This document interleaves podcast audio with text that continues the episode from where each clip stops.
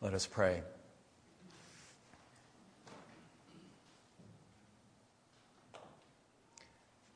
Dear God, here we are once again. And we pray that your Holy Spirit would move among us. And we pray for a fresh infusion of your grace in our lives and in our world. And it's in Christ's name that we pray. Amen.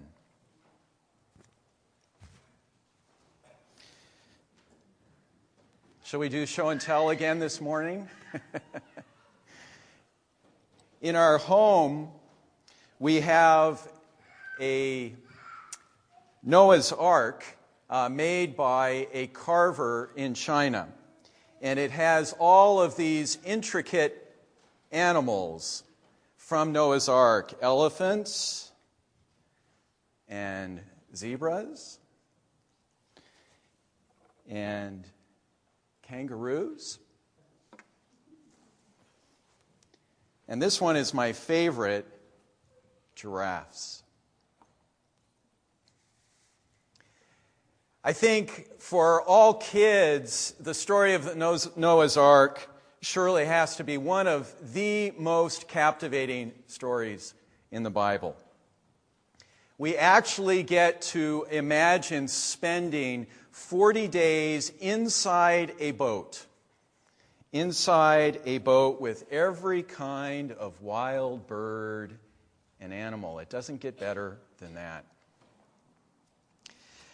But the interesting thing, I don't know if this has happened in your life, but at some point, we begin to look at this story and our thoughts turn to the people and the animals outside that ark.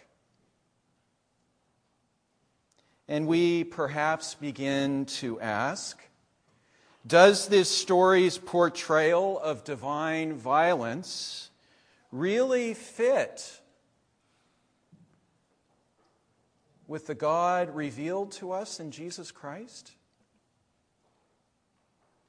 Are there really some people who are outside of the ark, outside of God's circle of care and concern? Does God really give up on people?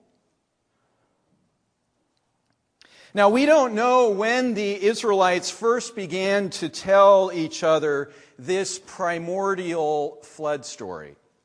But we do know when it was very, very likely written down to be shared with people like us 3,000 years later. It was during the Israelites' very traumatic time of exile in Babylon.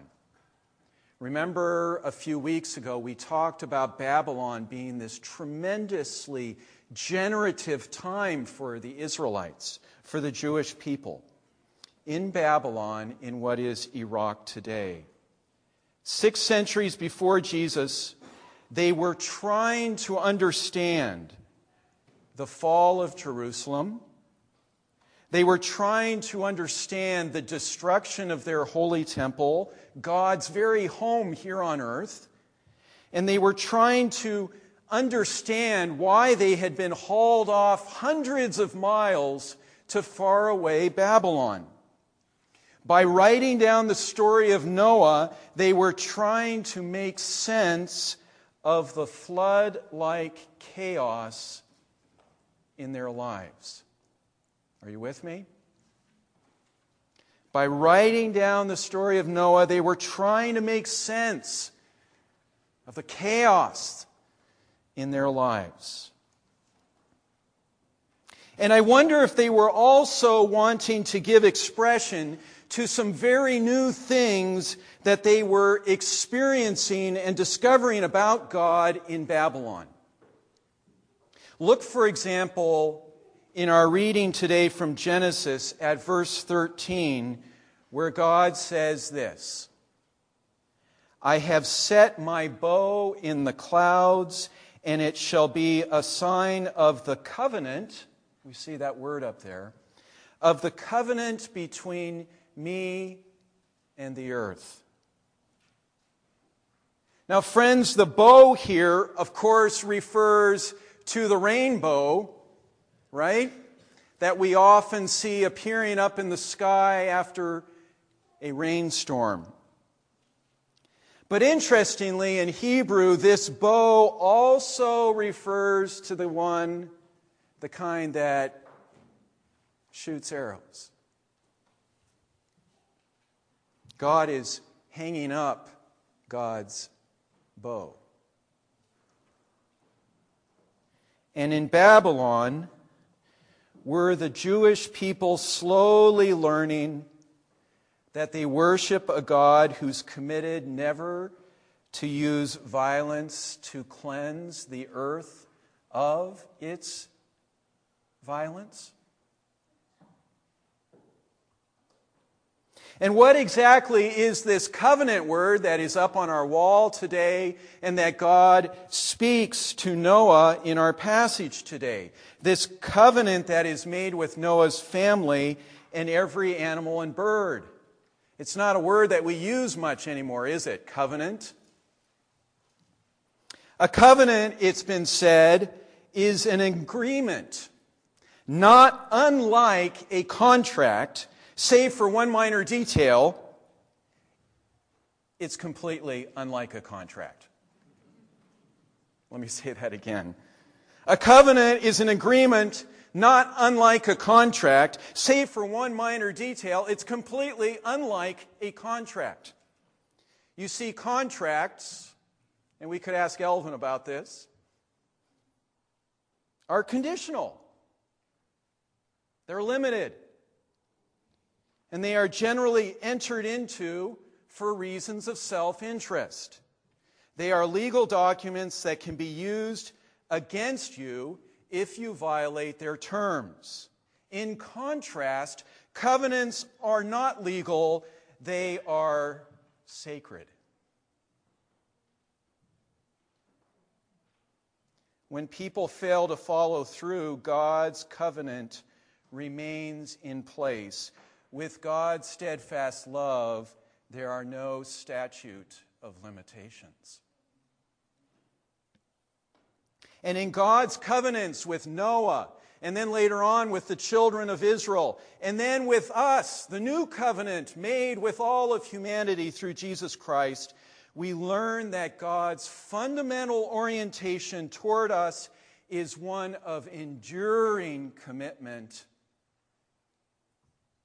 and tenacious love. We learn that God does not love us because of who we are, but because of who God is.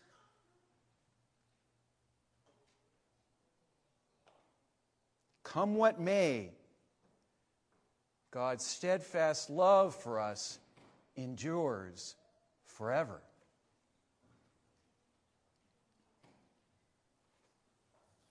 Now, if you're like me, you want to pretend that somehow we can divide the world up between the good people and the bad people. And the story of Noah seems to suggest that we can at first, doesn't it? The good people are inside the ark. The bad people are outside and they all drown.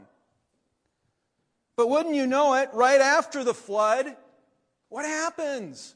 Noah goes on a bender of drunkenness, abusive behavior, and placing a curse of slavery on his own flesh and blood. And who, of course, many centuries later will use those, that curse of slavery to rationalize their own brutality of slavery. Our own people here in the United States.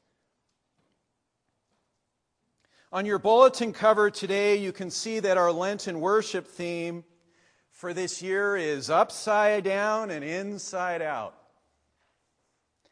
And no, this didn't come from Diana Ross's 1980 hit. Anybody remember that? Upside down, inside out, baby, you're turning me.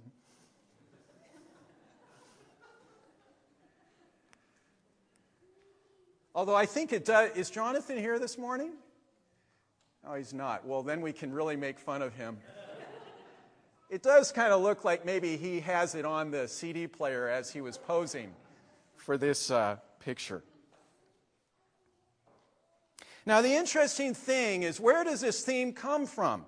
Our Lenten theme is drawn from our scripture readings during these six Sundays of Lent, which are focused, and listen carefully here, especially on those who are already inside God's family.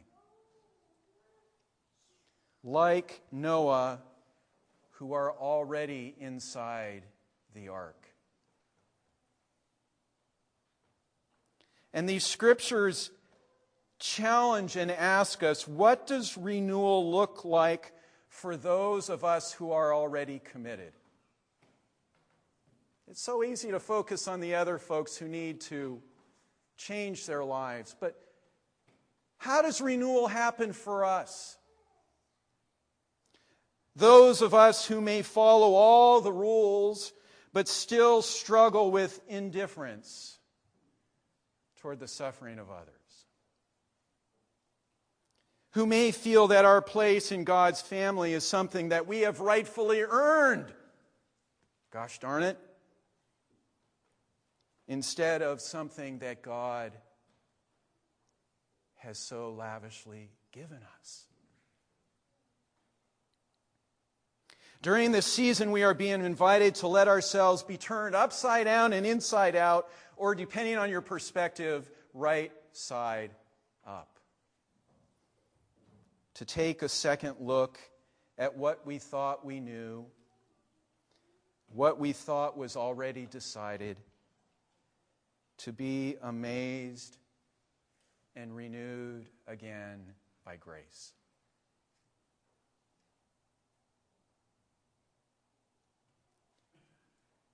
In our reading from 1 Peter 3, we see the depth of God's love for us and for all people.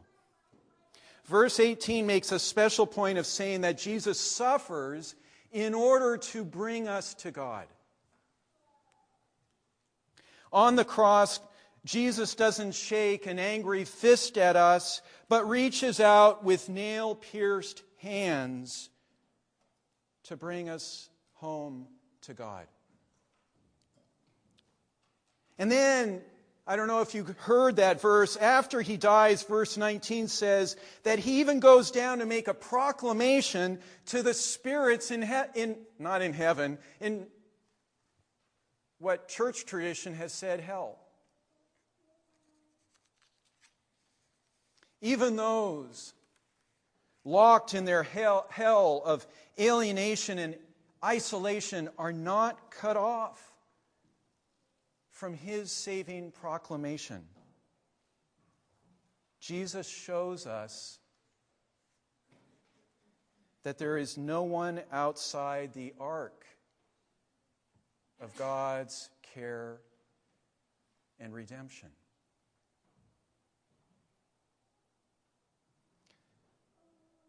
But accepting God's grace is not always an easy thing, is it? What did Peter yell when he first met Jesus? Get away from me. Grace can leave us feeling completely out of control, undone, disoriented. It requires us all to come out of our prisons of tit for tat measuring and comparing. It puts us all on level ground with the people that we used to condemn. Grace, it's been said, is such a humiliation to the ego. It can leave us feeling upside down and inside out.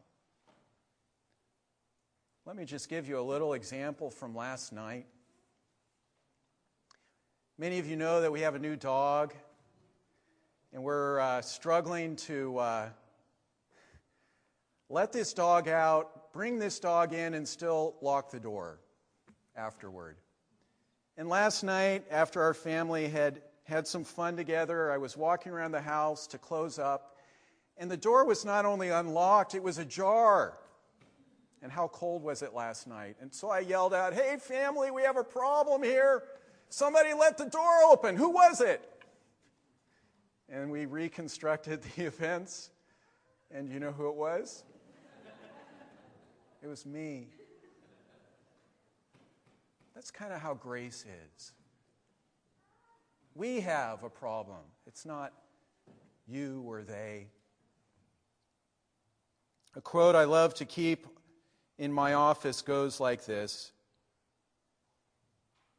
The truth about humanity, the truth about you and about me, is that we often need God's grace most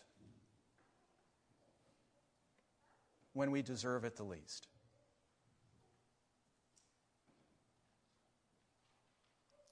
And only God can fulfill our incredible need with a grace that is so deep that it saves and heals us from the depths. Only God can do this.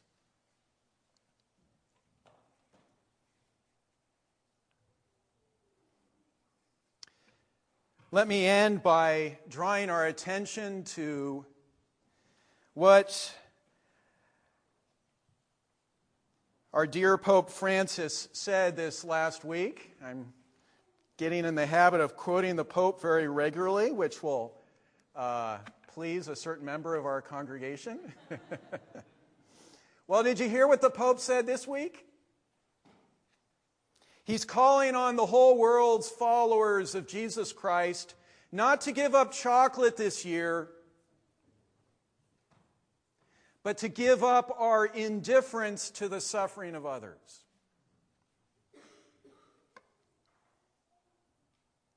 And then he said this that really caught my attention. In giving up our indifference for Lent, he said, let us each actually express this in some tangible, this worldly way that other people can actually see so that it's not just some kind of interchange in our hearts and our minds that never impacts our world. Quoting one of the early church teachers, he said, No matter how much time you spend fasting, if you do no good to others, you do nothing great.